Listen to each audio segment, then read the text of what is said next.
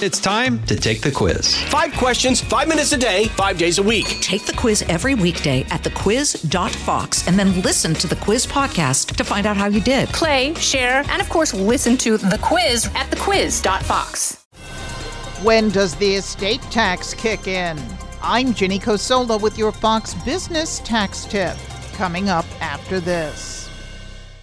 This is Jimmy Failla, inviting you to join me for Fox Across America, where we'll discuss everything from what Trump will be doing in 2024 to what Biden will be doing when Kamala throws him out of the White House. Listen live at noon Eastern or get the podcast at foxacrossamerica.com. The estate tax, implemented in 1916, is more commonly known as the death tax. It falls to descendants receiving a significant inheritance in a tax year. Senior industry analyst Ted Rossman with Bankrate.com says the tax is limited. Federal estate tax kicks in when there are assets over $11.7 million. Rossman also warns that states have a lower threshold. Massachusetts and Oregon, it's as low as $1 million. Spouses are typically exempt from the tax. Ginny Cosola, Fox News.